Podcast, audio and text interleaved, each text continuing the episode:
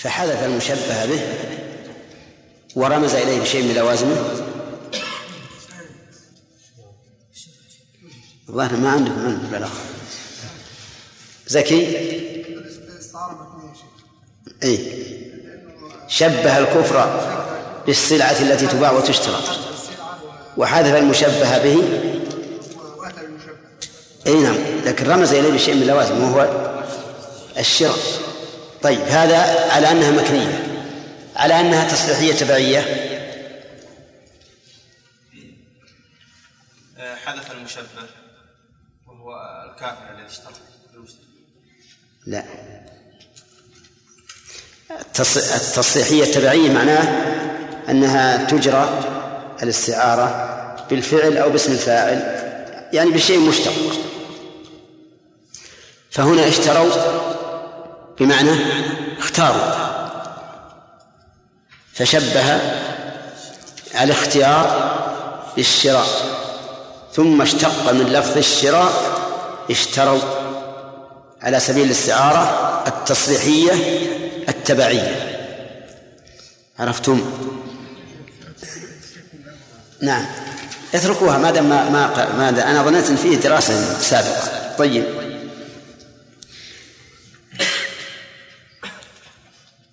في قوله تعالى ولا يحسبن الذين كفروا أنما نملي لهم خير لأنفسهم. إشكال نحو. خالد. أنه رفع خير.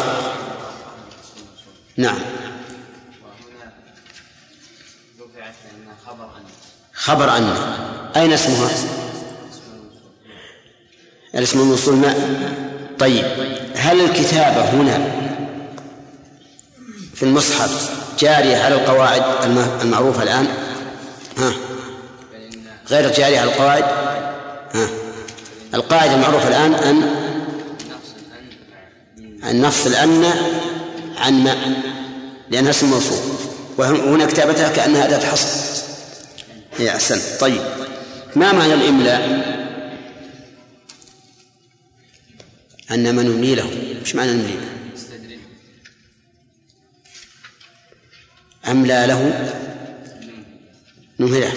إنما نملي له نمهله. اللام في قوله تعالى ليزدادوا إثما. آدم زكريا. هل هي للتعليل أو للعاقبة؟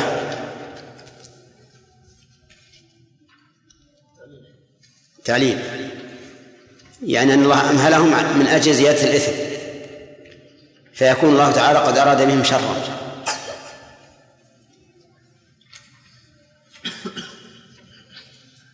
فهد؟ ها. الله سبحانه وتعالى له حتى يزدادوا اثما هذا التعليم أو انها العاقبه مع انهم لم يكفروا حتى يزدادوا اثما وانما الكفر كان أو الانهاك كان سببا في يعني وجهان. يعني باعتبار فعل الله يجوز أن نجعلها التعليم وباعتبار فعلهم هم ما, ما, ما هم عليه تكون للعاقبة ولا بد لأنهم لا يحبون أن تطول أعمارهم لأجل أن يزدادوا إثما. لكن الله عز وجل قد يحب ذلك لحكمة تقتضي هذا. أظن انتهينا من الفوائد من الفوائد. قال الله تبارك وتعالى ما كان الله ليذر المؤمنين على ما أنتم عليه ما كان الله ليذر. ما نافية وكان فعل ماضي ناقص. واللام يسمونها يسمونها لام الجحود يعني لام النفي وهي التي تأتي بعد كون منفي. إما ما كان وإما لم يكن. مثالها في ما كان هذه الآية. ما كان الله ليذر. ومثالها في لم يكن لم يكن الله ليغفر لهم وسميت لام الجحود والجحود هو النفي لأنها واقعة في سياق النفي. أين النفي؟ لم يكن أو ما كان. هذا من وهي تنصب الفعل المضارع إما بنفسها كما هو اختيار الكوفي أو بأن نضمره وجوبا كما هو اختيار البصري. طيب وقول ما كان الله يعني أن هذا ممتنع غاية الامتناع. إذا جاء مثل هذا التعبير في القرآن ف فإنه يعني الامتناع. أنه ممتنع على الله عز وجل غاية الامتناع أن يفعل كذا. وهذا الامتناع ليس امتناعا لعدم القدرة عليه فهو قادر لكنه امتناع شرعي أي يمتنع بحسب ما تقتضيه حكمته أن يترك المؤمنين على ما هم عليه حتى يميز الخبيث من الطيب. وقول ليذر أي ليترك. وقولها المؤمنين يعني الذين آمنوا بالله على ما هم عليه. بدون تمييز بين الخبيث والطيب هذا مستحيل على الله. وقول على ما أنتم عليه أي من غير بيان. وذلك لأن المجتمع النبوي في عهد النبي صلى الله عليه وسلم خليط بين المنافقين الخلص والكافرين الخلص والمنافقين. أما الكافرون الخلص فهم متميزون. بماذا؟ بإعلانهم بالكفر. وتصريحهم به ولا يخفى ولا تخفى حالهم على أحد. وأما المؤمنون الخلص فكذلك أمرهم واضح ظاهر. يبقى الآن الاشتباه بين المؤمن الخالص يا ناصر وين رحت؟ بين المؤمن الخالص وبين المنافق لأن المنافقين يظهرون الإيمان. وأنهم معهم إذا لقوا الذين آمنوا قالوا إن قالوا آمنا. فإذا يحتاج أن يميز الله عز وجل بين الخبيث والطيب. ولهذا قال على ما أنتم عليه يعني من الخفاء والإشكال. حتى يميز الخبيث من الطيب. يميز بمعنى يفصل. يعني يفصل بين الخبيث والطيب بما يخبر به عز وجل. فإذا كان الأمر كذلك قال وما كان الله ليطلعكم على الغيب. يعني وما كان الله ليطلعكم على الغيب في تمييز الطيب من الخبيث. فأنتم لا تعلمون ما في صدورهم أي ما في صدور هؤلاء الخبثاء المنافقين لأنكم لا تعلمون الغيب. والله عز وجل ما كان ليطلعكم على الغيب. وهذه الآية مقيدة بآية الجن. عالم الغيب فلا يظهر على غيبه أحدا إلا من ارتضى من رسول فإنه يسلك من من بين يديه من خلفه رشد رشدا هذه الآية تشبه أنا أقول رصدا أقول هذه الآية تشبه تماما آية الجن. ولهذا قال ولكن الله يجتبي من رسله من يشاء. هذا استدراك على قوله وما كان الله ليطلعكم على الغيب. فإن هذا الخطاب عام حتى النبي عليه الصلاة والسلام. ولكنه استدرك فقال ولكن الله يجتبي من رسله من يشاء. يجتبي يعني يختار. من رسله من يشاء فيطلعه على الغيب. الذي يريد أن يطلعه عليه. كما قال عالم الغيب فلا يظهر على غيبه أحدا إلا من ارتضى من رسول. ولكن الله يجتبي من رسله من يشاء.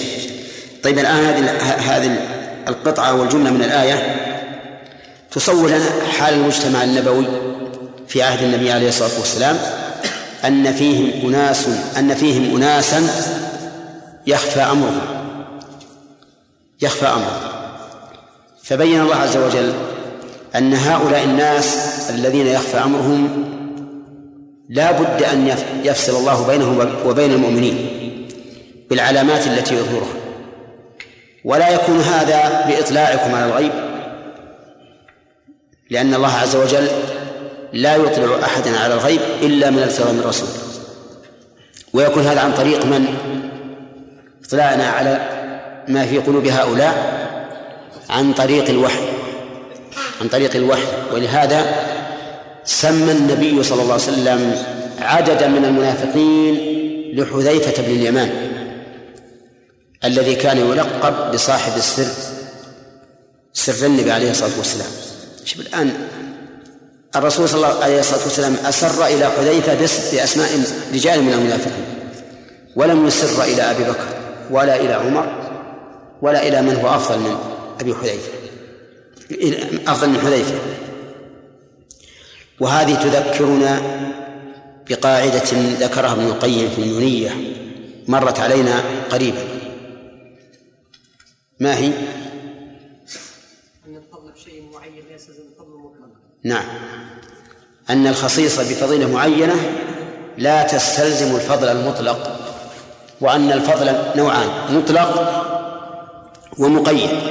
فهنا لا شك أن حذيفة رضي الله عنه امتاز عن الصحابة بما أخبره به النبي عليه الصلاة والسلام من هؤلاء المنافقين لكنه لا يلزم من هذا أن يكون أفضل ممن له الفضل المطلق عليه كأبي بكر وعمر وما وما أشبههما المهم أننا لا نعلم عما في قلوب هؤلاء ولكن الله يميزهم بما يطلع عليه نبيه صلى الله عليه وسلم ولهذا قال ولكن الله يجتبي من رسله من يشاء.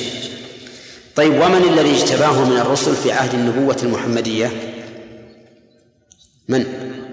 محمد صلى الله عليه وسلم ولا نبي غيره غيره. نعم.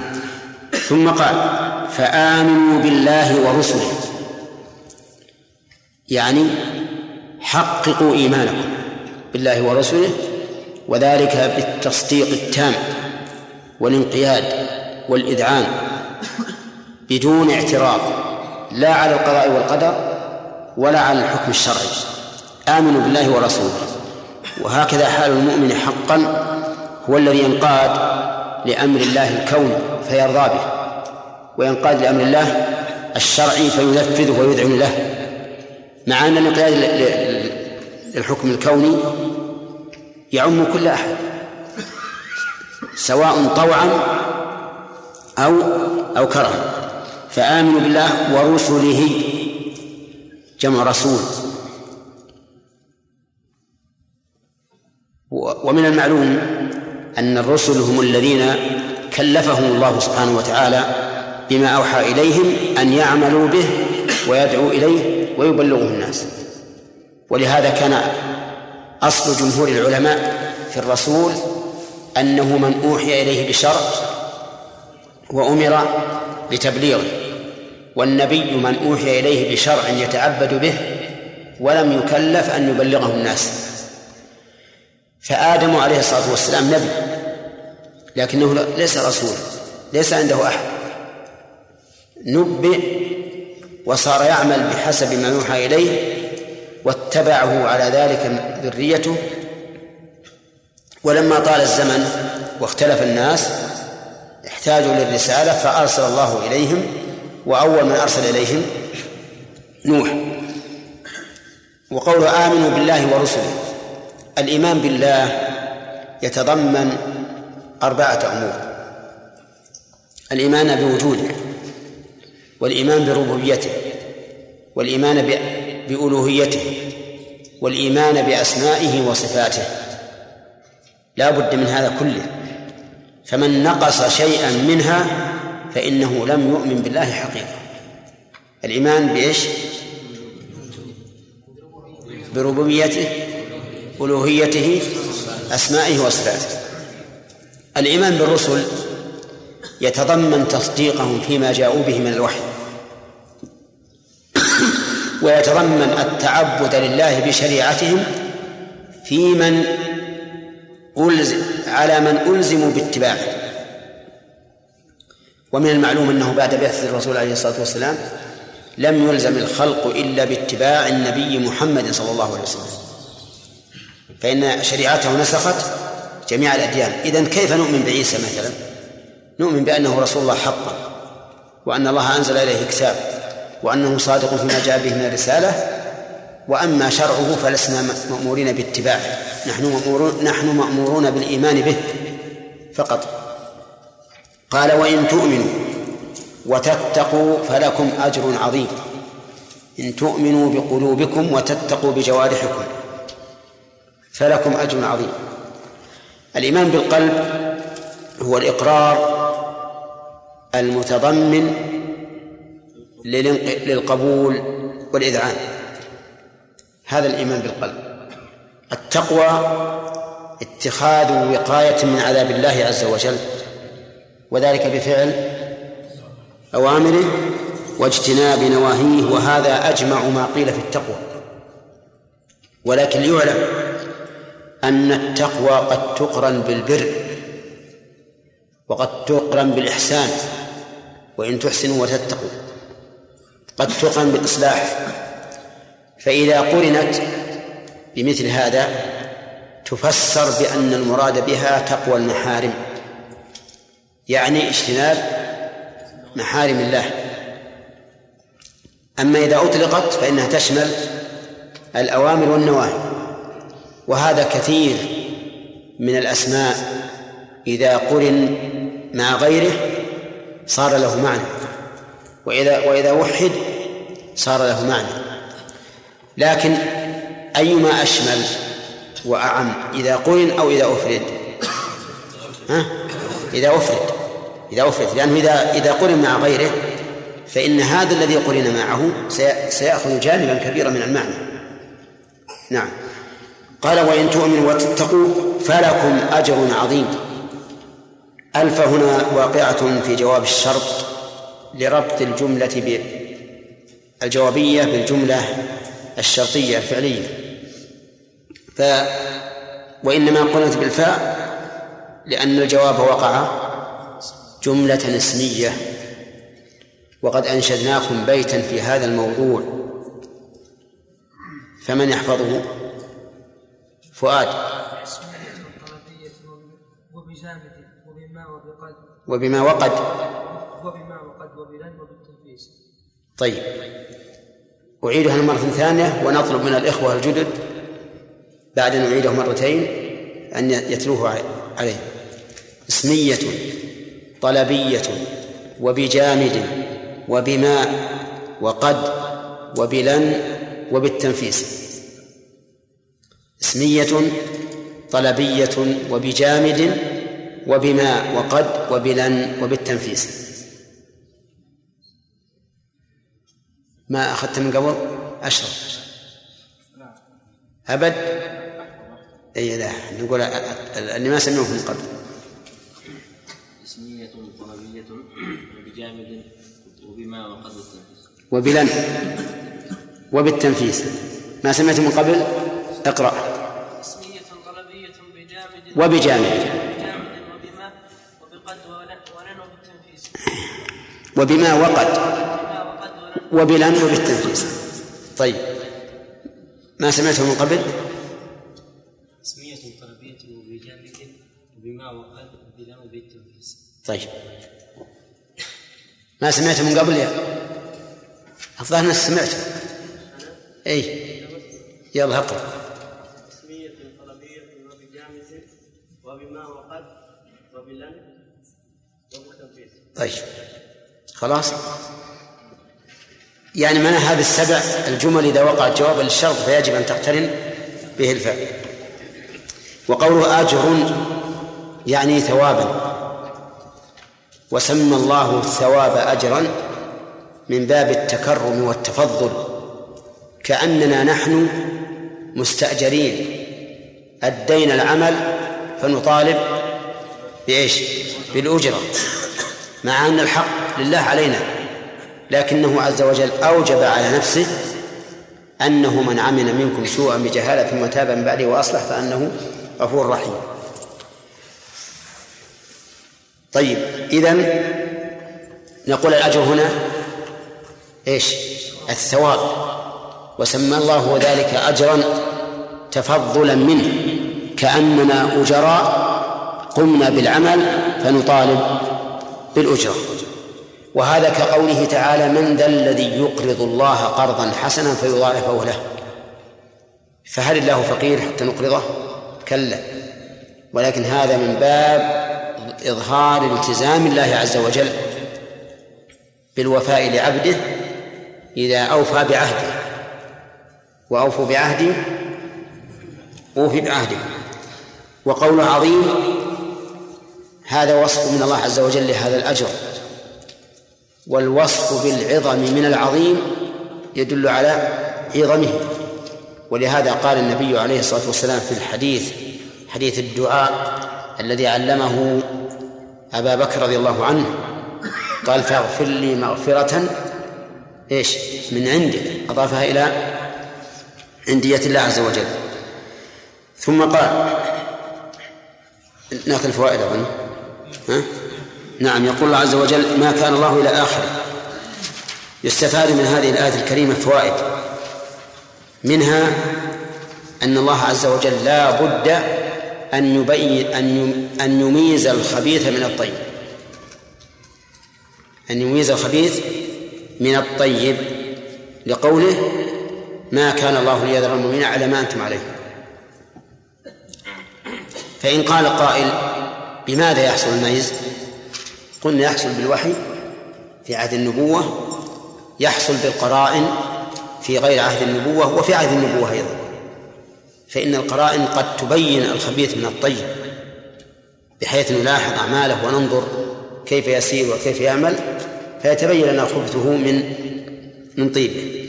ومن فوائد هذه الآية بيان رحمة الله عز وجل بعباده حيث لا يتركهم هكذا يشتبه بعضهم ببعض بل لا بد من ميز هذا عن هذا.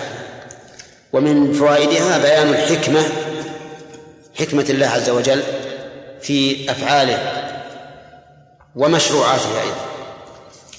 لقول ما كان الله ليظلم من على ما أنتم عليه حتى يميز الخبيث من الطيب ومن فوائدها انقسام الناس إلى خبيث وطيب لقول حتى يميز الخبيث من الطيب. وهذا كقول هو الذي خلقكم فمنكم كافر ومنكم مؤمن ولم يذكر قسما ثالثا. وقال تعالى في سورة هود فمنهم شقي وسعيد ولم يذكر قسما ثالثا. ففي العمل قسم الله الناس إلى قسمين وفي الجزاء أيضا قسمهم إلى قسمين. فإذا قال قائل أليس في هذا دليل على مذهب الخوارج الذين يقولون إن الناس إما مؤمن أو كافر ولا يمكن لأحد أن يجمع بين الإيمان والكفر. فالجواب أن يقال ليس فيه دليل لمذهبهم لأن المؤمن إذا لم يفعل ما يخرج به من الإيمان فإنه لا يصدق عليه وصف الخبيث على سبيل الإطلاق. بل هو من قسم إيش؟ الطيب لكن فيه خبث. هو من قسم الطيب لكن فيه خبث. وهذا الطيب غلب على خبثه. كما أن الكافر أيضا الكافر وإن فعل ما يحمد عليه كالبر والجود والشجاعة وطلاقة الوجه وما أشبه ذلك هذه خصال إيمان. لكن خبثه أعظم من هذه الخصال فهو من قسم الخبثاء وليس من وليس من قسم الطيبين إذا نقول هؤلاء هؤلاء المؤمنون الذين عندهم صفات كفر من أي من أي قسمين؟ من قسم الطيب الذي فيه خبث لكن طيبه يغلب على خبثه والكفار الذين الذي فيهم خصال من الطيب من قسم الخبيث. لا لكن الطيب الذي فيهم قد انغمر في جانب الخبث وعلى هذا فلا تقسيم. فليس هناك قسم ثالث. نعم بل هما قسمان لكن ما غلب عليه أحد الوصفين فهو منه طيب من فوائد هذه الآية الكريمة أن أن من ادعى علم الغيب فهو كاذب. من يا خالد وما كان الله يطلعكم على وما كان الله ليطلعكم على الغيب. فمن ادعى علم الغيب فهو كاذب. بل هو كافر. لقوله تعالى قل لا يعلم من في السماوات والأرض الغيب إلا الله. ولأنه إذا إذا ادعى الغيب فقد كذب مضمون قوله وما كان الله ليطلعكم على الغيب. ولكن ما المراد بالغيب؟ المراد بالغيب ما غاب غيبا مطلقا. وذلك ما يكون وذلك الذي يكون في المستقبل. أما الشيء الحاضر ولكنه غائب عن الناس دون أناس فهذا قد يطلع عليه الإنسان وإن لم يشاهده بخبر الجن. الجن يسيحون في الأرض يذهبون شمالا ويمينا وهم سريع التصرف. فربما يسعون في الأرض ثم يخبرون أولياءهم بما شاهدوا في أراض بعيدة فيكون هذا غيبا غيبا حقيقيا أو غيبا إضافيا. ها؟ إضافيا. ومعنى إضافي يعني بالإضافة إلى قوم دون قوم. فالذين شاهدوه ليس غيبا عندهم والبعيدون عنه هو غيب. الآن الذي في الشارع هذا اللي جنب المسجد ونحن هنا هو بالنسبة إلينا غيب لا نطلع عليه. لكن لو دخل علينا رجل وقال رأيته في الشارع كذا وكذا نقول نحن لا لم نعلم الغيب لكن أخبرنا عن أمر وقع شاهده من أخبرنا به. فالمراد بالغيب الذي لا يعلمه إلا الله هو الغيب المطلق وهو الذي يكون في المستقبل. فهذا لا يطلع عليه لا يطلع عليه إلا الله. فإن قال قائل ألسنا إذا رأينا السماء متلهمة؟ والرعد والرعد, والرعد قاصف قاصفا والبرق خاطفا. ألسنا نتوقع المطر؟ نعم؟ بلى. فإذا قلنا ستمطر فليس هذا من علم الغيب. بل هذا مبني على القرائن قد يخطئ ظننا وقد يأمر الله هذا السحاب فيتمزق ولا يمطر. لكن هذا حسب ما إيش؟ حسب ما نتوقع. ولسنا نقول هذا علم. بل هو ظن مبني على قرائن. المهم لئلا يلتبس عليكم الأمر. أن الغيب هو الغيب المطلق وهو الذي يكون في المستقبل. أما الغيب الإضافي النسبي فهذا قد يطلع الله عليه من شاء من عباده بواسطة بواسطة كالجن مثلا. الجن يعلمون الغيب يعلمون ما حصل في الأرض ويخبرون به أولياءهم يخبرون به أولياءهم لكن من أولياء الجن؟ أولياء الجن قد يكونون متقين وقد يكونون مجرمين. فإن كانت ولاية الجن لهم بسبب الشرك فيهم كالذبائح للجن وما أشبه ذلك فهذه ولاية إجرام. ولاية إجرام. لكن يقول شيخ الإسلام رحمه الله إن الجن قد يتولون المؤمن لإيمانه يحبونه في الله ويخدمونه في في أمره. قال وهذا جائز بشرطين ألا ألا تكون وسيلة استخدامهم محرمة وألا يستخدمهم في محرم انتبهوا. ألا يكون تكون وسيلة استخدامهم محرمة وألا يستخدمهم في محرم. فمثل إذا قالوا لا نخدمك حتى تسجد لنا. ها؟ هذا حرام شرك. لا نستخدمك حتى تدخل فلانا السجن. هذا حرام. لكنه ليس بشيء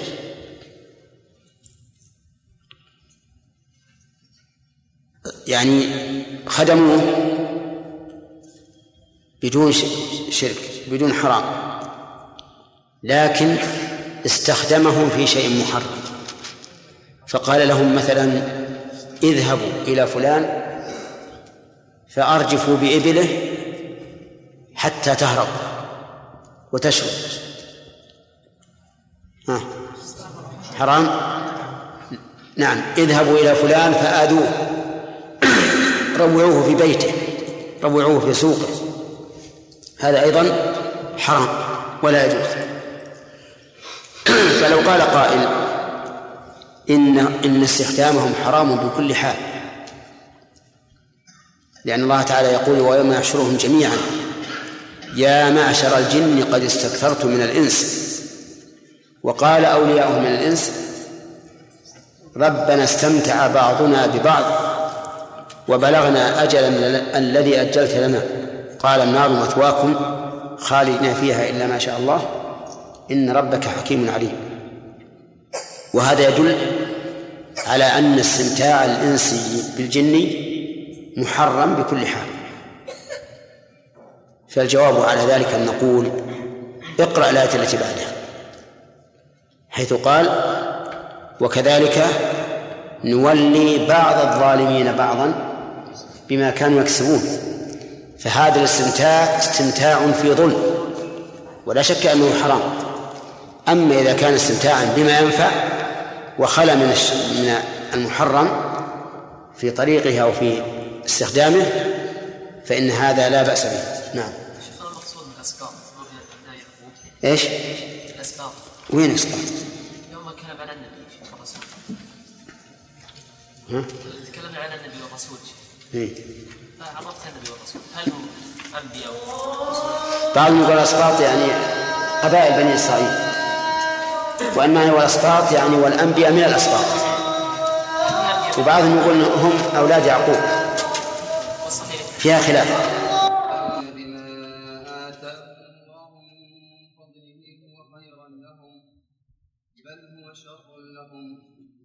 سيطوقون ما بخلوا به سيطوقون ما بخلوا به يوم القيامة ولله ميراث السماوات والأرض والله بما تعملون خبير. لقد سمع الله قول الذين قالوا إن الله فقير ونحن أغنياء. سنكتب ما قالوا وقتلهم الأنبياء بغير حق. سنكتب ما قالوا وقتلهم الأنبياء بغير حق ونقول ذوقوا عذاب الحريق. ذلك بما قدمت أيديكم وأن الله ليس بظلام للعبيد. أظن فيها أحد يتكلم الليلة من؟ ما كان الله ليذر المؤمنين على ما أنتم عليه حتى يميز الخبيث من الطيب. ماذا يسمي اللام نحاة ال- العلماء؟ أي نعم. لام الجحود. وما هو الجحود؟ لا. إيش؟ إيش؟ لا. النفي. الجحود هنا بمعنى النفي. وضابطها أن تأتي بعد كون منفي. تمام. طيب. وما معناها؟ خالد. إذا قيل ما كان لكذا. ما كان الله لكذا. يمتنع امتناعا ان الله عز وجل يفعل هذا الشيء معناها أن يمتنع غاية الامتناع أن يفعل الله هذا الشيء. وقوله لي- ليذر المؤمنين. معنى ليذر أي ليترك على المؤمنين على ما أنتم عليه. وش معنى يتركهم على ما أنتم عليه؟ يقول حتى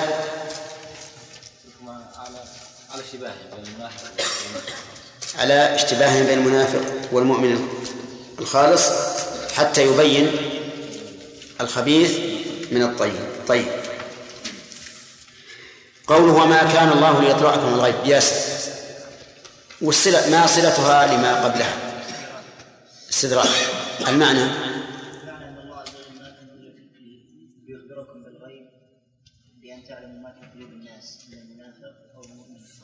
أي نعم. يعني ليطلعكم على ما في قلوبهم من النفاق أو غيره. طيب. إذا ما فيها استدراك ما فيها استدراك ما كان الله ليذر المؤمنين على ما أنتم عليه؟ لا. ن- نقصد وما وما كان الله ليطلعكم على الغيب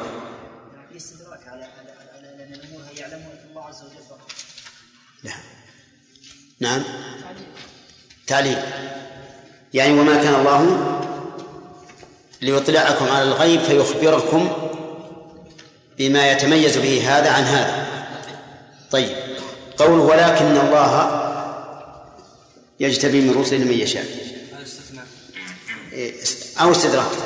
لكن الاستدراك. طيب. المعنى؟ بمعنى ولكن الله قد قد يخبر برسله من يشاء. فيطلعكم على الغيب بواسطة الرسل. طيب. الخلاصة أن الله عز وجل بين في هذه الآية أن الله لن يترك المجتمع الإسلامي في حيرة وشك بل لا بد أن يميز يميز أي يفصل الخبيث من الطيب بذكر الأوصاف التي تنطبق على هذا وهذا ولا ولا يكون هذا بأن يطلعكم أن يطلع كل واحد منكم على الغيب ولكن عن طريق الرسل. طيب قوله وإن تؤمنوا وتتقوا فلكم أجر عظيم. يقرن الله بين الإيمان والتقوى كثيرا. فبماذا نفسر الإيمان إذا قرن مع التقوى؟ الإيمان إذا مع التقوى فإنه يفسر الإيمان نعم.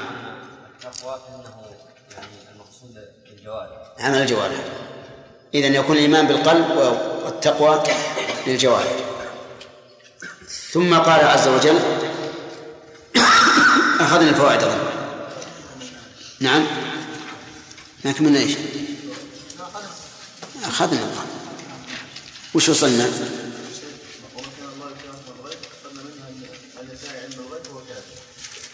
نعم خ- كملناها يا شيخ. وش اللي عندي؟ أنت كاتب شيء؟ آخر إيه. الجزاء من جنس العمل لأنه مستقر على الخلق الأمر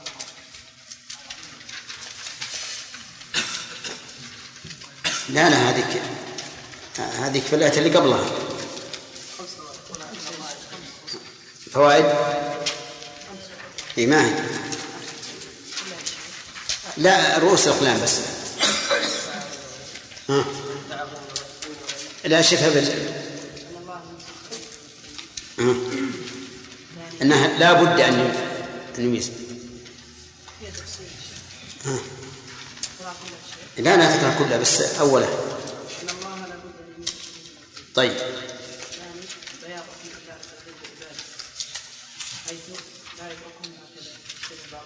بياض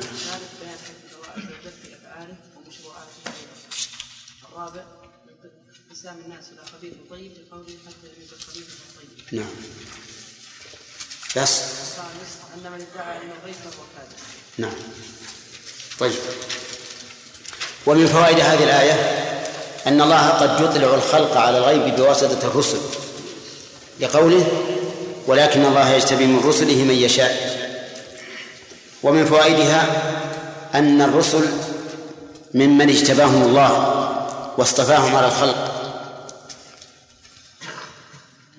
وهذا موجود في القرآن بأن الأنبياء هم الصفوة كما قال تعالى وإنهم عندنا لمن المصطفين الأخيار ومن فوائدها إثبات المشيئة لله عز وجل في قوله من يشاء ولكننا نقول كل شيء علقه الله بالمشيئة فإنه لا بد أن يكون مقرونا بالحكمة ليست مشيئة مجردة بل لا بد أن تكون مقرونة بالحكمة ودليل ذلك قوله تعالى وما تشاءون إلا أن يشاء الله إن الله كان عليما حكيما. فقال إن الله كان عليما حكيما. إشارة إلى أن مشيئته تتبع علمه وحكمته. ومن فوائدها من فوائد هذه الآية وجوب الإيمان بالله ورسله عموما. لقوله فآمنوا بالله ورسله. وقد بين في التفسير كيفية الإيمان بالرسل وأنه يؤمن بأنهم حق وجاءوا من عند الله وهم صادقون أما اتباعهم فهو خاص بالنبي صلى الله عليه وسلم. ومن فوائد هذه الآية فضيلة الإيمان والتقوى وأنه يترتب عليهما الأجر العظيم. ومن فوائد هذه الآية أيضا بيان منة الله على العباد حيث جعل إثابتهم على العمل بمنزلة الأجر المتقرر لهم. كأن شخصا استأجر أجراء وأعطاهم أجرهم فرضا. ولكن من الذي فرض ذلك عليه؟ الذي فرضه هو الله عز وجل. من فوائد هذه هذه الآية أيضا إثبات الجزاء. إثبات الجزاء وأنه من جنس العمل. فكأما أن الإيمان والتقوى يعتبر أمرا عظيما ظاهرا وباطنا فكذلك الأجر كان أجرا عظيما. ثم قال عز وجل ولا يحسبن الذين يبخلون بما آتاهم الله من فضله هو خير لهم. نعم. هو خير لهم يحسبن فيها ثلاثة قراءات ثلاث قراءات. الأولى ولا يحسبن. والثانية ولا يحسبن. والثالثة ولا تحسبن. بالخطاب. وكلها قراءات سبعية يسن للإنسان أن يقرأ بهذه أحيانا وبه هذه أحيانا إلا أنه لا ينبغي أن يقرأ بالقراءة الخارجة عن المصحف أمام العامة لأن ذلك قد يوجب فتنة. يقول الله عز وجل ولا يحسبن أي لا يظن الذين يبخلون بما آتاهم الله. والبخل هو المنع. البخل هو المنع مع شح. ولهذا عدي بالباء ولم يقل يبخلون ما آتاهم بل قال يبخلون به. أي أن يمنعوه مع شح يشحون به. وقول بما آتاهم أي أعطاهم الله من فضله. وفيه إشارة إلى أن هذا البخل في غير موضعه. لأنهم بخلوا بشيء ليس من كسبهم ولا من كدهم. بل هو من الله وبخلوا به أن يصرفوه فيما أمرهم الله به. وهذا غاية ما يكون من الحمق. أن الذي أعطاك وقال اصرفه في كذا تبخل. فإن هذا من الحمق البالغ. إذ أن الأمر يقتضي أن الذي أعطاك إذا أمرك أن تصرفه في كذا أن إيش؟ أن تصرفه كما أمر. لأنه فضله. وقوله بما آتاهم الله من فضله أي من خيره من خيره لأن الفضل في الأصل هو الزيادة. فالإنسان قد يعمل أحيانا عملا يؤمل أنه يكسب فيه ألفا فيكسب ألفين أو أكثر من فضل الله عز وجل وقد يخسر. وقوله هو خيرا هو خيرا لهم. خيرا مفعول ثاني ليحسب. والمفعول الأول محذوف تقديره بخلهم هو خيرا لهم. ولا يحسبن الذين يبخلون بخلهم خيرا لهم. بل هو شر لهم كما ذكر الله عز وجل. وقول خيرا لهم خير هنا اسم اسم تفضيل.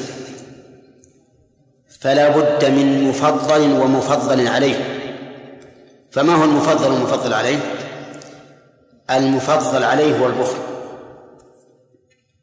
يعني هو أي خيرا لهم من العطاء. يعني لا يظن أن البخل خير من العطاء فهم يظنون أن البخل أفضل من العطاء وهذا الظن خطأ. هذا ظن خطأ. لأن النبي صلى الله عليه وسلم قال ما نقصت صدقة من مال وكم من إنسان يزداد ماله بالصدقة ولا تنقص الصدقة مالا مع الاحتساب لقوله تعالى وما أنفقتم من شيء فهو يخلفه ومعنى يخلفه أن يأتي بخلفه يقول عز وجل بل هو شر لهم شر لهم من أين؟ من أي شيء؟ من العطاء. هو شر من العطاء. والعطاء ليس فيه شر لكن الله خاطب هؤلاء بحسب اعتقادهم حيث يظنون أنهم إذا أنفقوا ضاق عليهم الرزق.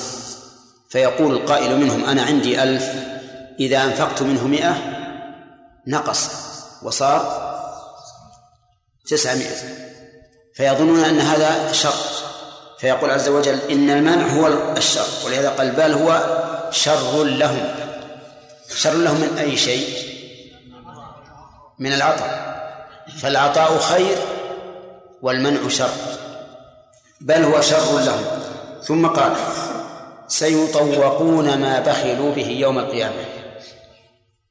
السين يقول علماء النحو إنها للتنفيس وتفيد التحقيق. التنفيس معناه حصول الشيء عن قرب. والتحقيق واضح. يعني أن كلمة سيطوقون أبلغ في التحقيق من كلمة يطوقون. لأن السين تفيد التحقيق. وتفيد أيضا التنفيس وهو الشيء عن قرب. فتفيد سيطوقون أن هؤلاء سوف يعاقبون هذه العقوبة هذه العقوبة حتما وعن قرب. عن قرب. من أين أخذنا الحتمية؟ من السين الدالة على تحقق الوقوع. وأخذنا القرب لأن التنفيس الذي تدل على السين معناه القرب. فإذا قال قائل إن تحققه معلوم. لكن كيف يكون قريبا؟ قلنا إن يوم القيامة قريب. قال الله تعالى وما يدريك لعل الساعة تكون قريبا. وما قال وقال تعالى وما يدريك لعل الساعة قريب. فيوم القيامة وإن كان بعيدا في نظر الناس لكنه في الحقيقة قريب. وانظر إلى الأيام كيف تنطوي بسرعة. حتى تنتهي. لتعرف أن يوم القيامة وإن بعد أمده فهو في الحقيقة قريب. طيب وقول سيطوقون ما بخلوا به يوم القيامة أي سيجعل ما بخلوا به طوقا في أعناقهم. طوقا في أعناقهم والطوق معروف مثل طوق القميص يحيط بالعنق. وقد بين النبي عليه الصلاة والسلام كيف يكون هذا التطوير. فقال من آتاه الله مالا فلم يؤد زكاته مثل له يوم القيامة شجاعا أقرع له زبيبتان يأخذ بالهزمتين فيقول أنا كنزك أنا مالك. قال العلماء الشجاع الأقرع هو الذكر من الحيات. والأقرع كثير السم لأن رأسه من كثرة سمه قد تمزق شعره فهو أقرع وله زبيبتان أي غدتان تشبهان الزبيب. قد امتلأتا من السم فيأخذ بلسمتيه يعني شدقيه. كما جاء مفسرا بالحديث. ويقول أنا كنزك أنا مالك. يقول ذلك توبيخا له. فيزداد بذلك حسرة هذا هو تفسير الآية الكريمة كما فسرها النبي عليه الصلاة والسلام. وقوله ما بخلوا به يوم القيامة سيطوقون ما بخلوا به. يعبر الله تعالى عن الجزاء بالعمل نفسه. وهو كثير في القرآن الصوت هذا ها؟ الظاهر انهم خارج ها؟ كلهم يخفضون صوتهم ولا يبعدون شوي يعبر الله سبحانه وتعالى عن الجزاء بالعمل نفسه مثل سيجزون ما كانوا يعملون وهنا سيطوقون ما بخلوا به وذلك لأن الجزاء من جنس العمل فكأنه هو العمل نفسه. فلهذا يعبر الله عنه كثيرا سيطوقون ما بخلوا به يوم القيامة ويوم القيامة هو يوم هو يوم يبعث الناس. وسمي يوم القيامة لوجوه أربعة أو ثلاثة ثلاثة. يقوم الناس فيه لرب العالمين ويقوم فيه الأشهاد ويقوم فيه العدل. يقوم الناس لرب العالمين كما قال تعالى ألا يظن أولئك أنهم مبعوثون ليوم عظيم يوم يقوم الناس لرب العالمين. وكذلك يقام فيه القسط لقوله ونضع الموازين القسط ليوم القيامة. والثالث يقام فيه الأشهاد. كما قال تعالى إنا لننصر رسلنا والذين آمنوا في الحياة الدنيا ويوم يقوم الأشهاد. فلهذا سمي يوم القيامة. يقول ولله ميراث السماوات والأرض. لله. اللام هذه للاختصاص. وهي والجار مجرور خبر مقدم وتقديمه يفيد الحصر. أي أنه له وحده لله وحده. والميراث انتقال المال من سابق إلى لاحق. كانتقاله من الميت إلى الحي. فمن الذي يرث السماوات والأرض ويبقى بعدها؟ هو الله. ولهذا قال ولله ميراث السماوات والأرض. لا يتحول ميراثها إلا إليه وحده عز وجل. ومناسبة هذه الجملة لما بعدها واضح. وذلك أن الذي يبخل بماله إنما يبخل به ليبقى له. فبين الله أنه لن يبقى لماله. لا بد أن يموت. ويرثه ورثته. ثم ورثته يموتون. ويرثهم ورثته. ثم هكذا إلى أن ينتهي الإرث. إلى من؟ إلى الله عز وجل. فالمناسبة إذن بين هذه الجملة وما قبلها ظاهرة جدا. يعني امنع أو لا تمنع. سوف تخلف مالك من بعدك ويرثه ورثته ومن ورائهم ورثتهم إلى أن ينتهي الإرث إلى الله عز وجل. فتفارق أنت جميع مالك ويكون لمن بعدك. وقال والله بما تعملون خبير. فيها قراءتان تعملون ويعملون. وختم الآية بهذه بهذين بهذا الاسم وهو الخبير واضح مناسب لأن هؤلاء الذين يبخلون بما آتاهم الله من فضله قد لا يطلع عليهم الخلق فالإنسان قد يكون عنده ملايين ولا يعلم الناس عنه ويبخل بزكاتها ولا يعلم عنه. فبين الله سبحانه وتعالى أن الله خبير بعملهم. والغالب أن من منع الحق في ماله سلط على هلكته في الباطل. يعني فتح له أبواب من الباطل يصرف فيها ماله فيكون مانعا لما يجب واقعا فيما يحرم. ولهذا هدده هددهم الله بقوله والله خبير بما يعملون. طيب في في هذه الآية من الفوائد الكثيرة. تهديد من بخل بما آتاه الله من فضله. وسبق لنا أن البخل هو منع الواجب في المال. منع الواجب في المال هذا هو البخل الذي يتهدد يتوعد عليه. ومن فوائد هذه الآية أن الشيطان قد يغر الإنسان. قد يغر. فيقول لا تنفق فيهلك مالك. مالك. لقوله ولا يحسبن الذين يبخلون بما آتاهم الله فضله هو خيرا لهم. ولا شك أن هذا هو الواقع. ودليل ذلك أن الله يحذرنا دائما من هذا الشيطان. فيقول لا تغرنكم الحياة الدنيا ولا يغرنكم بالله الغرور وأول من يغرنا بالله هو الشيطان. ومن فوائد الآية الكريمة إقامة اللوم والتوبيخ على هؤلاء الذين بخلوا. من أين يؤخذ؟ من قوله بما آتاهم الله من فضله. أي كيف يبخلون بشيء ليس من كسبهم ولا من كدهم بل هو من فضل الله فيبخلون به في في طاعة الله. ومن فوائد الآية الكريمة أن ما أوتيه الإنسان من علم أو مال أو ولد فإنه من الله عز وجل. فالولد لا يقول الإنسان أوتيته بسبب أني تزوجت وأتيت أهلي.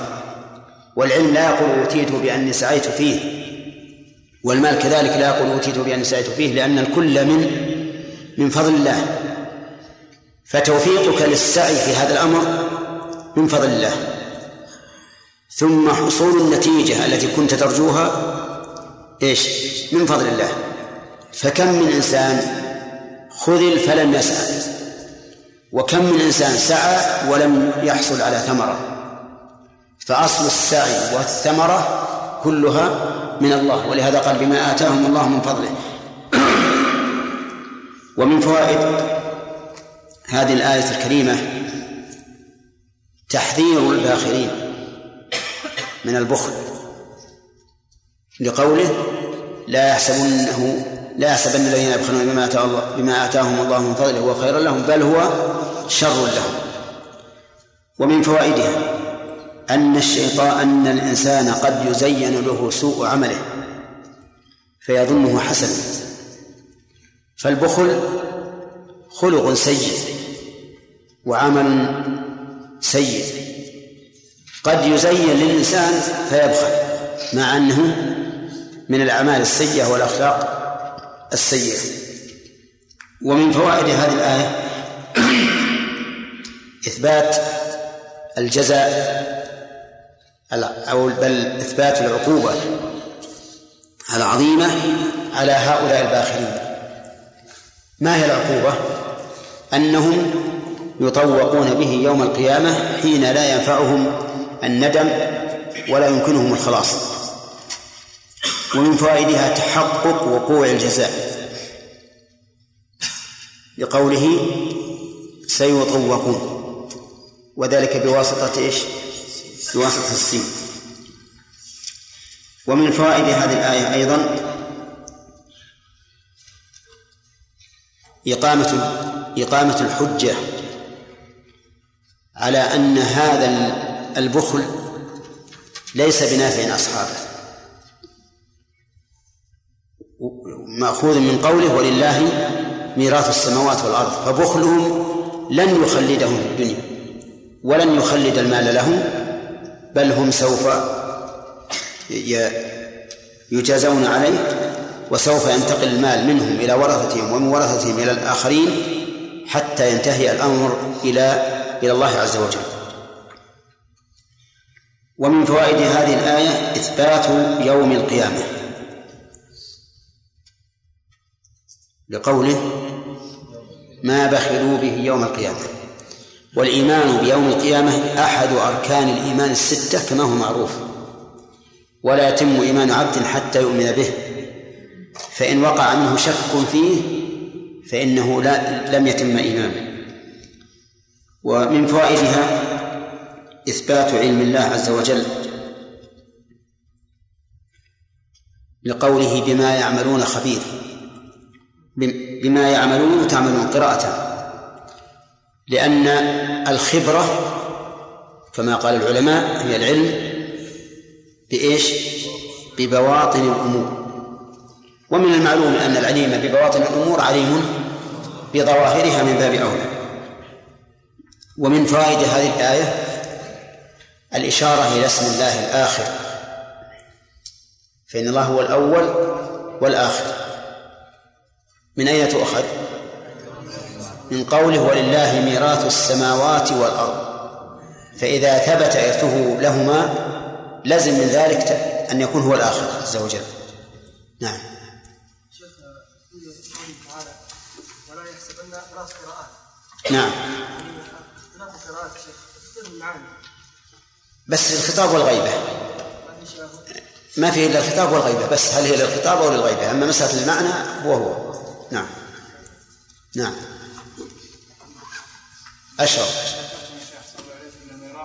الماء من الميت بعد موته إلى إلى الحي.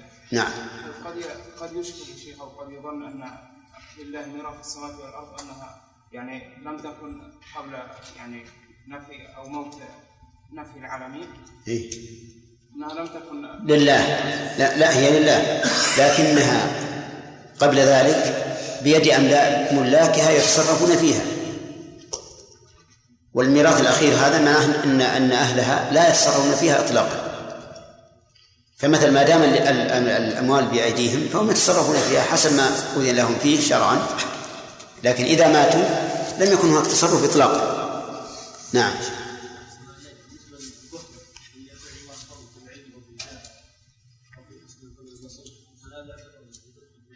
شلون؟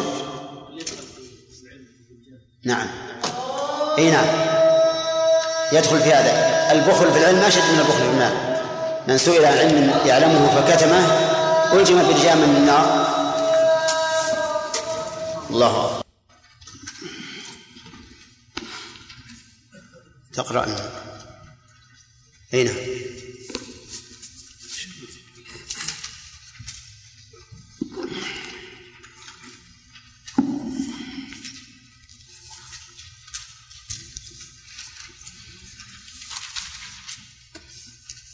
أعوذ بالله من الشيطان الرجيم. لقد سمع الله قول الذين قالوا إن الله فقير ونحن أغنياء سنكتب ما قالوا وقتلهم الأنبياء بغير حق ونقول ذوقوا عذاب الحريق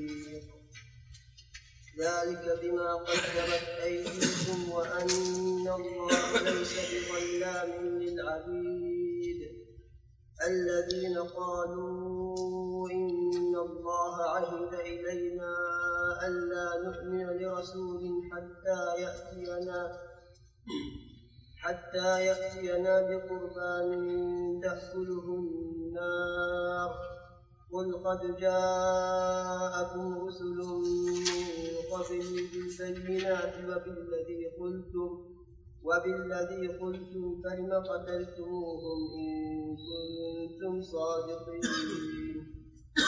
فإن كذبوك فقد كذب رسل من قبلك جاءوا بالبينات والزبر والكتاب المنير أعوذ بالله من الشيطان الرجيم. قال الله تبارك وتعالى ولا يحسبن الذين يبخلون بما آتاهم الله من فضله. هذا مبتدأ المناقشة. نعم. في قوله ولا يحسبن قراءتان ليان نعم.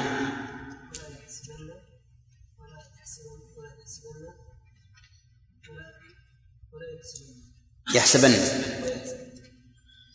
ولا تحسبن ولا يحسبن. ها؟ تحسبن نعم. يحسبن. وتحسبن نعم. لا لا عندي ثلاث. ولا تحسبن ولا يحسبن. ولا يحسبن ولا تحسبن. لا. لا ما هي عندك السين بالفوقية؟ عندك ما؟ الله بقى. هي بالياء مفتوحة السين ومكسورتها بالياء مفتوحة السين ومكسورتها وبالتاء مفتوحة فقط. نعم.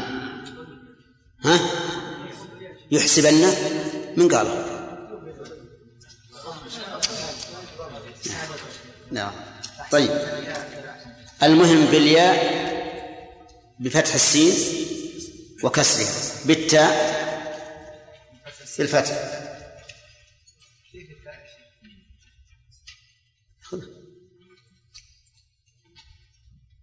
طيب. آه، على قراءة التاء. أي الخطاب لمن؟ كيف للنبي وللمؤمنين؟ لو كان المؤمنين كان قال ولا تحسبن. إيه.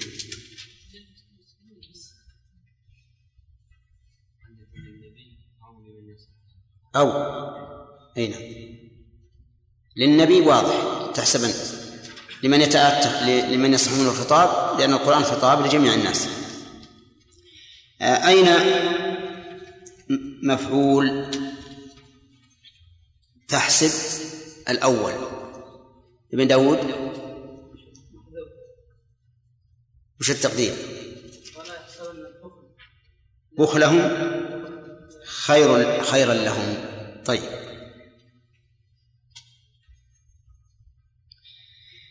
ما معنى البخل؟ صالح. إيه؟ منع ما يجب بذله؟ نعم. مع الشح. طيب إذا ذكر البخل والشح جميعا.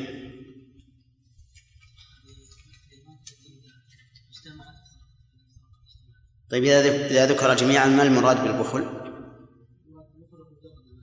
منع ما يجب. والشح الطمع فيما ليس للإنسان. طيب. من جملة ما يبخلون به خالد. لا يعني من الأشياء اللي يبخلون بها إيش؟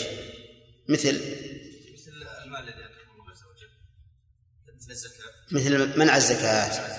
هل تحفظ في هذا حديثا عن عن النبي صلى الله عليه وسلم؟ ها. يقول صلى الله عليه وسلم ما ما نقص صدقته من المال لا. الذين يمنعون الزكاه إيه. يقول صلى الله عليه وسلم من من من اتاه الله مالا فلم يؤدي فلم يؤدي فلم يؤدي, فلم يؤدي زكاته مثل يوم القيامه شجاعا اقرا له زبيبتان يأخذ به بإيش؟ به ذمتين بحزمتين يعني؟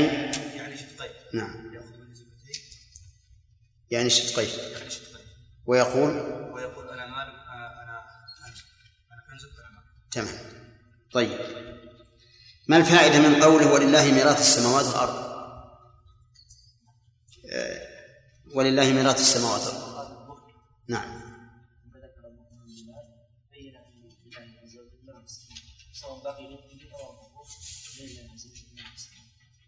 نعم. يعني معناها البخل هو يبخلون على شيء يجمعون. فبين الله أنهم هو امتن به عليهم وسيرثه بعده. لو لو أبقوه سيرحلون عنه. طيب بما تعم بما يعملون خبير. خالد الغامدي فيها قراءتان.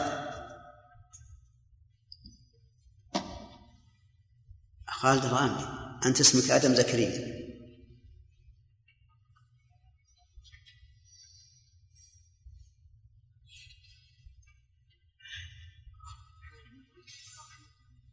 قراءة بما يعملون وقراءة بما تعملون عرفت؟ طيب ما معنى خبير؟ أي نعم علم بإيش؟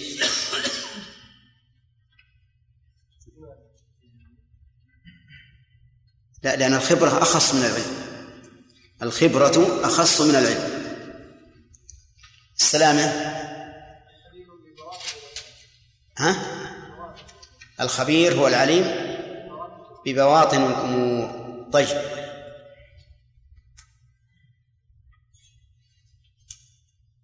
هنا إشكال في قولي بما يعملون. أنا لم أذكره إلا في مدة سبق في زمن مضى بعيدا. لا لا استعجل وهو أن المعروف أن تقديم المعمول يفيد الحصر وهنا قدم بما يعملون على خبير مع أنها متعلقة بها. فهل يعني ذلك أنه لا يعلم إلا أو لا يكون خبيرا إلا بما يعملون؟ بناء على هذه القاعدة. ها. طيب يحيى آه يحيى الراعي ها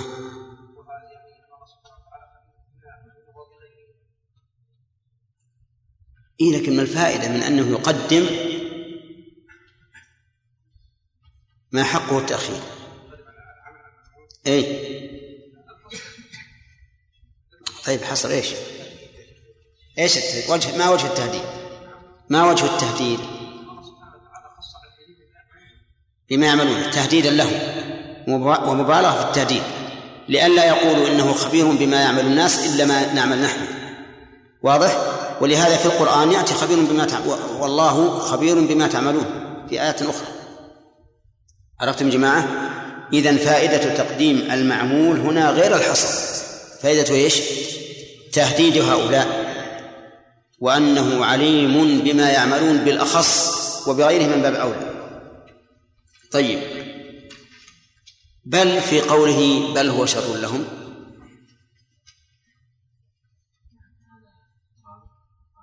إضراب إبطالي. هل هناك إضراب غير إبطالي؟ مثل.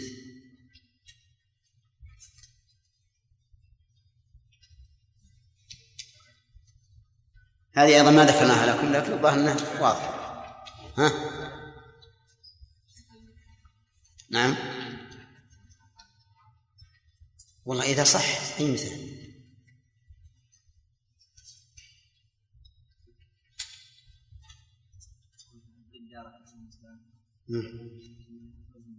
نعم.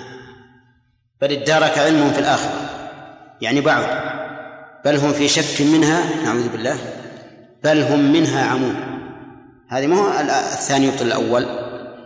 الثاني يؤكد. ويسمى هذا عند النحويين إضرابا انتقاليا. طيب وأما الآية التي معنا فهو إبطالي.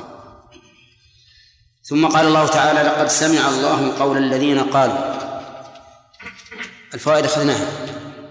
لقد سمع الله قول الذين قالوا إن الله فقير ونحن أغنياء. سنكتب ما قالوا وقتلهم الأنبياء بغير حق ونقول ذوقوا عذاب الحريق. أولا نتكلم على ما في, ما في الآية من القراءات. يقول فيها قراءات سيكتب ما قالوا وقتلهم الأنبياء بغير حق ويقول. اللي عندنا الآن سنكتب بالنون. ونقول بالنون أيضا. وبناء على هذه القراءة يكون تكون ما مفعولا به.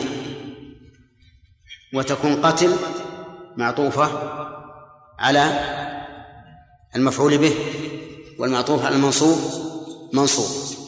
على القراءة الثانية سيكتب ما قالوا تكون ما نائب فاعل مرفوعة.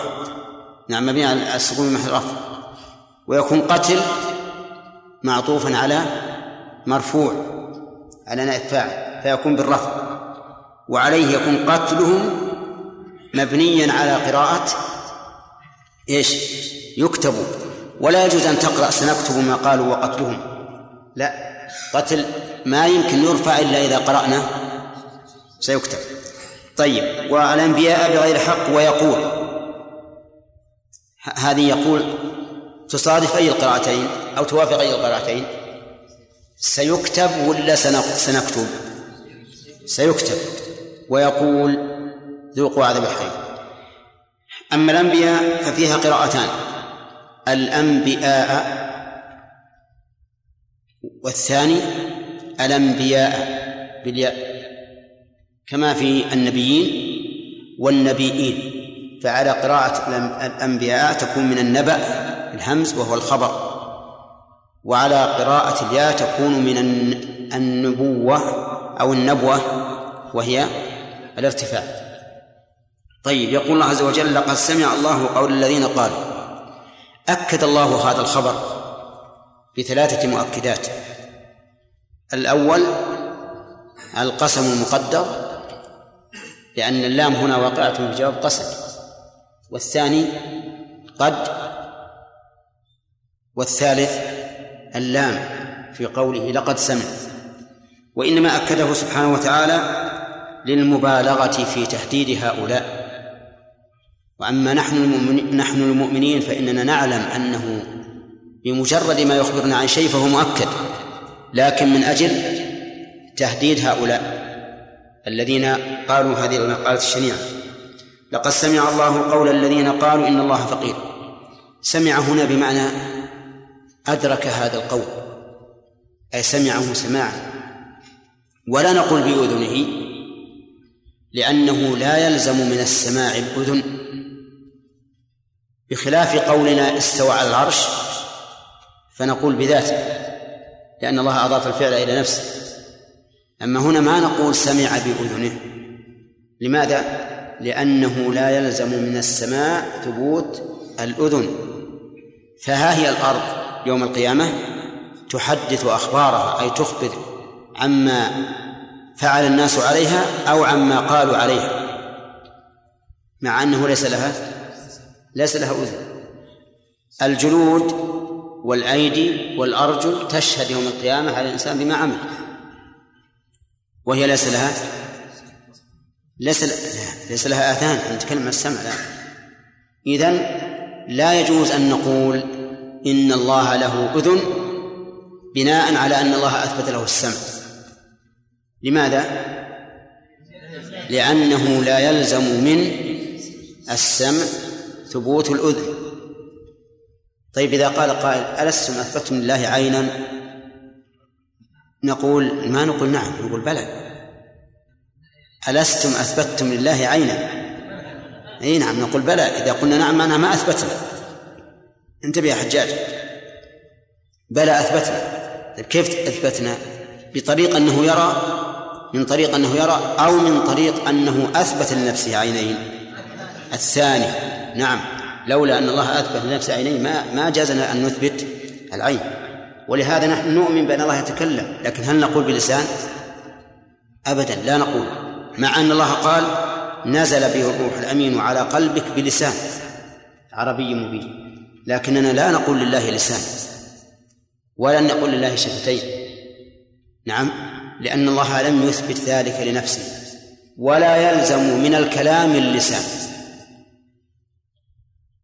لا يلزم من الكلام ثبوت اللسان بدليل أن الأرض تحدث تحدث أخبارها والجلود تشهد ويقول صاحب الجلد لجلده لما شهدت علينا فيقول أنطقنا الله الذي أنطق كل شيء ولا يقول لي لسان وشفتان. إذن لا يجوز أن نثبت لله إيش؟ لسانا ولا شفتين بمجرد ثبوت الكلام. واضح؟ كما أنه لا يجوز أن نثبت له أسنانا لأن الأسنان إنما تكون لمن يحتاج إليها لمضغ الطعام. ولا نثبت له أمعاء ولا وما أشبه ذلك. لأن هذه تستلزم النقص إذ أنها آلات لإيش؟ للأكل. والأكل مستحيل على الله عز وجل. طيب. يعني نقول يسمع وهل هل يلزم من سماعه الأذن ثبوت الأذن؟ لا. لقد سمع الله قول الذين قالوا إن الله فقير. وهم أناس من اليهود. منهم رجل يسمى فنحاص ولا ولكن الله عز وجل في كتابه لا يذكر شيئا خاصا. إلا لسبب لا بد من تعيين الشخص. ولهذا لم يذكر الله عز وجل أحدا باسمه في القرآن إلا رجلا مؤمنا ورجلا كافرا فقط. من الرجل المؤمن؟ زيد بن حارثة.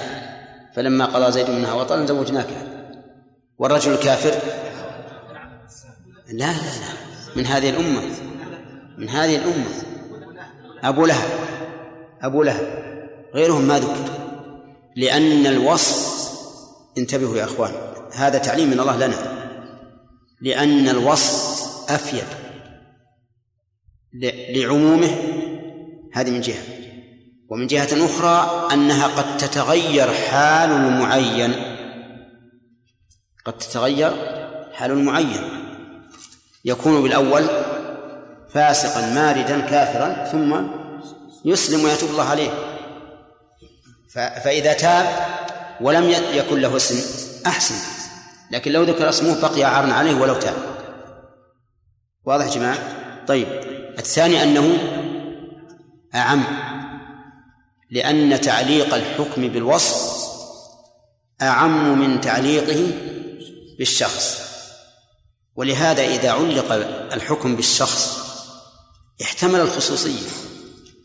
احتمل الخصوصية وإذا قلنا بعمومه بعموم الحكم المعلق بالشخص فإنه ليس عموما شموليا ولكنه عموم تمثيلي تمثيلي يعني بالقياس. كلام واضح؟ واضح. طيب لهذا إذن ينبغي لنا ينبغي لنا في مثل هذه الأمور ألا نعين الشخص بعين. حتى مثلا لو أردنا أن نتكلم على صحيفة خبيثة فالأولى أن لا نعينها لا نعينها نقول مثلا قال قالت بعض الصحف وإذا ذكرنا الكلام عرف أولا لأن الصحيفة قد تتغير والثانيا إذا حصرنا إذا حصرنا. فقد يفهم السامع أنه لا يوجد سوى هذه الصحيفة. نعم لكن إذا عممنا وجعلنا الحكم معلقا بالوصف شمل غيره. أما إذا عيناها فقد يفهم السامع ولا سيما العامي اللي ما يعرف يقيس أن أن البلاء خاص بهذه الصحيفة مثلا. لا يعرف أن يقيس. فإذا جعلنا المسألة معلقة بالوصف صار هذا أنفع. وهذه مسألة يعني القرآن يدل عليها وكذلك السنة. السنة أيضا تدل عليها. كان الرسول عليه الصلاة والسلام لا يقول ما بال فلان يقول كذا. يقول ما بال أقوام من أجل الفائدتين اللتين أشرنا إليهما. طيب الذين قالوا إن الله فقير ونحن أغنياء. هؤلاء اليهود. وسبب قولهم هذا أن الله قال من ذا الذي يقرض الله قرضا حسنا؟ فيضاعفه له. فرحت اليهود بهذا. وجاءت إلى النبي صلى الله عليه وسلم وقالت يا يا محمد إن ربك قد افتقر. إن ربك قد افتقر لأنه يطلب القرض منا نسأل الله العافية. ولم يعلم هؤلاء البلهاء إن كانوا صادقين فيما ادعوا وهم كاذبون فيما ادعوا. حتى قولهم إن الله قد افتقر هم كاذبون ما يعتقدون هذا. لكن تنزلا معهم نقول إن الله عز وجل جعل الإنفاق في سبيله له بمنزلة القرض إشعارا للمنفق بأن هذا سوف يجازى بأنه سوف يجازى عليه. كما أن المقترض يجب عليه أن يوفي من؟ قرضه.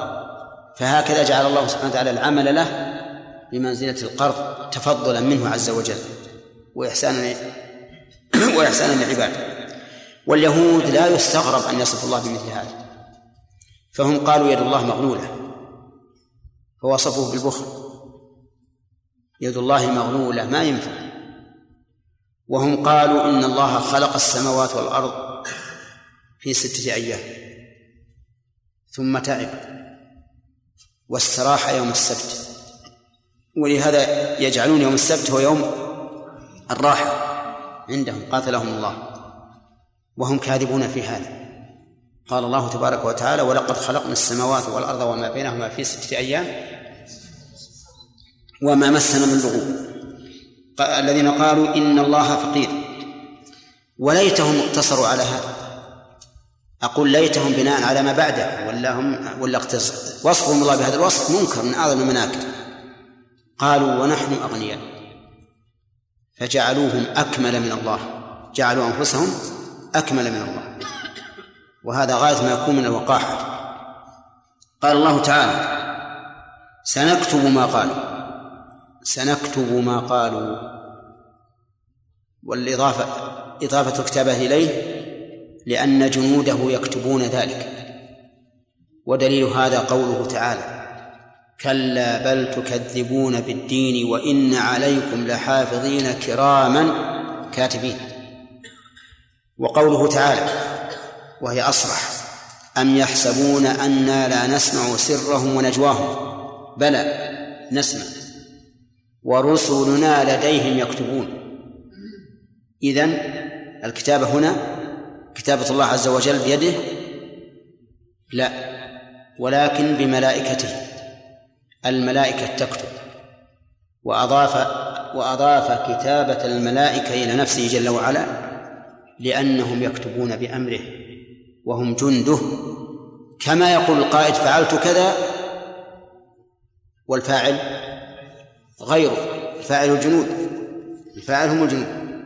فالملك والسلطان يتكلم بالشيء مضيفا إياه إلى نفسه لأنه حصل بأمره وسلطته. إذا سنكتب ما قالوا بإيش؟ بملائكتنا. بملائكتنا. والله عز وجل أحيانا يضيف الشيء لنفسه مريدا به الملائكة مثل قوله تعالى فلولا إذا بلغت الحلقوم وأنتم حينئذ تنظرون ونحن أقرب إليه منكم ولكن لا تبصرون. أقرب إليه بإيش؟ بملائكتنا. ولهذا قال ولكن لا تبصرون مما يدل على أن القريب في نفس المكان لكننا لا نبصره. وهؤلاء هم الملائكة. ومن ذلك أيضا قوله قوله تعالى ولقد خلقنا الإنسان ونعلم ما توسوس به نفسه ونحن أقرب إليه من حبل الوريد. الراجح فيها أن المراد أقرب إليه بملائكتنا. بدليل قوله إذ يتلقى المتلقيان عن اليمين وعن الشمال قعيد.